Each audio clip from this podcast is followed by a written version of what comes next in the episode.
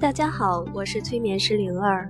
今天跟大家分享的是第八章：为无可挑剔的演说做好准备，做一个善于谈话的演说家。善于演讲的人，并不一定善于说话，而善于说话的人，必须善于演讲。说的简单一点，演讲是单方面的，谈话却是双方面的。甚至是多方面的。喜欢演讲的人，平时谈话也好像演讲一样，把一套预备好的讲词自己一个人讲，就是讲得好，也只能说他是一个演讲家，而不能把他当做一个好的谈话者。要进行一次好的谈话，不只要讲，还要善于听。自己要说的话，也不能跟演讲一样事先准备。照讲无误，而是要随时应变。谁要是能把许多人的意见组织起来、交流起来，使各式各样的意见能互相沟通、互相补充，谁就是一个出色的谈话者，谁就称得上是良好的谈话者。那么，他也就是一个出色的演说家。因此，演说中的问答阶段就显得尤为重要了。演说的时候，通常在发言后的提问阶段，演说者会这样问：“请问大家是否还有什么疑问？”我们都有听过这种诱导听众提问的问题，这是一个互动的过程，也可以顺便提醒一下打瞌睡或者是心不在焉，在关键的时候上厕所的听众。虽然有这样的提问，但是一般的演说家其实是不愿意在这个时候看见有人举手的。有效的问与答，意思是促使听众进一步领悟内容，讨论我们提出的观点，指望我们回答中包含刚才未充分展开讨论的内容。总而言之，就是澄清对于我们所提供的一切知识的错误认识。既然如此，为什么我们更喜欢喝一杯水，而不是勇敢地面对问答呢？大多数人都认为，听众的提问会使他们比单纯发言和陈述阶段更容易成为万众瞩目的中心。问答阶段就像是求职面试，只不过我们回答时不是面对一个面试考官，而是要为所有听众作答，会让演说者感到无形的压力。事实上。问答阶段是展示我们学识和专业技术的天赐良机。哪怕听众针对已经讲过的内容向我们发难，我们也能向大家表明我们对讲过的内容了如指掌。这当然会促使听众进一步理解我们的发言内容。那么，在演说之后回答问题的时候，我们应该遵循什么原则呢？一，给听众以某种引导。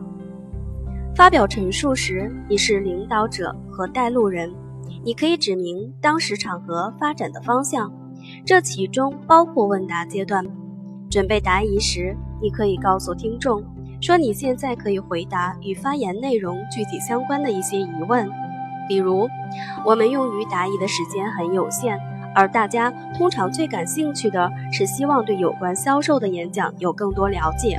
既然如此，现在我可以回答与此有关的几个问题。二，让听众明确你回答问题的时间段，要让听众知道我们在演说的哪个时间段开始问答过程。换言之，我们喜欢在演说之后请听众提问呢，还是在整个过程中讲一段便请听众提问？如果他们知道自己没有听明白的观点。在我们演说结束后，还有进一步领悟的机会，那么他们的注意力就会更加集中。所以，只要不影响演说的大局，你哪怕挤时间也要安排问答。通过这种方式与听众互动，即便只有三分钟，对于提高声望、增强发言的内容的可信度都大有好处。三，有问必答。对听众来说，没有什么比对方置自己的问题于不顾更显得无理的了。你也许曾经见过有人这样做：发言者不知道怎样回答提问，于是便迅速转移到下一个问题上去。如果你这样做，就会疏远听众，在听众心目中留下粗鲁无礼的印象。即使真的不知道答案，也应该肯定提问者。如果没有什么话可说，不妨这样回答：“对不起，这已经超出我所学的专业范畴。”并向提问者本人或者是全体听众承诺，一定要把问题查个水落石出。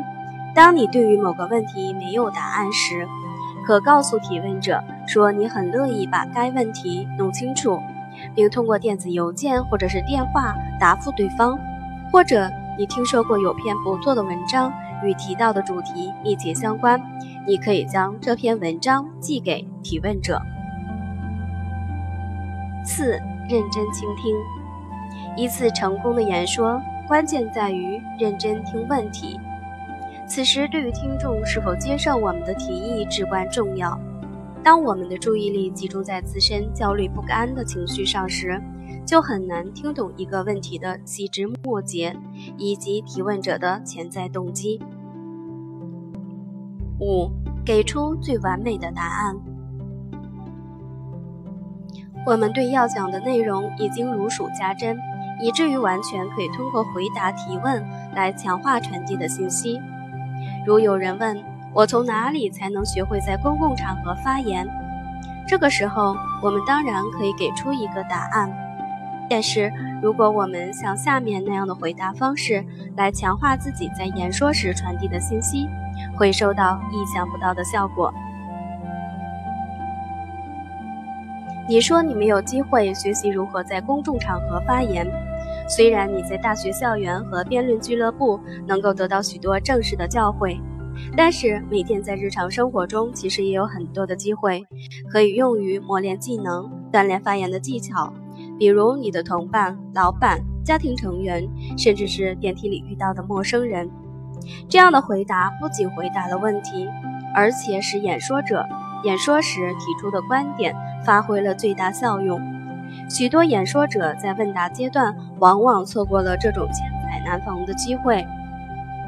利用这个良机，你可以增强信息的可信度和正确性，千万不要白白浪费。掌握了以上原则之后，相信我们就可以游刃有余地应对演说中的问答阶段了。其实，认真想想，为什么我们会害怕回答问题，害怕独立思考这个问题？我们是害怕自己难堪吗？还是害怕说出某些蠢话让自己显得没水平？我们为什么会结结巴巴或者是支支吾吾？其实我们不要忘了，我们对当前话题的了解可能超出了当前绝大多数听众的水平。不要觉得你必须针对每个问题给出完美的回答。听众中的许多人对于该话题的了解都没有你的多。因此，即使你觉得自己的回答层次很低，也可能已经为听众提供了很大的帮助。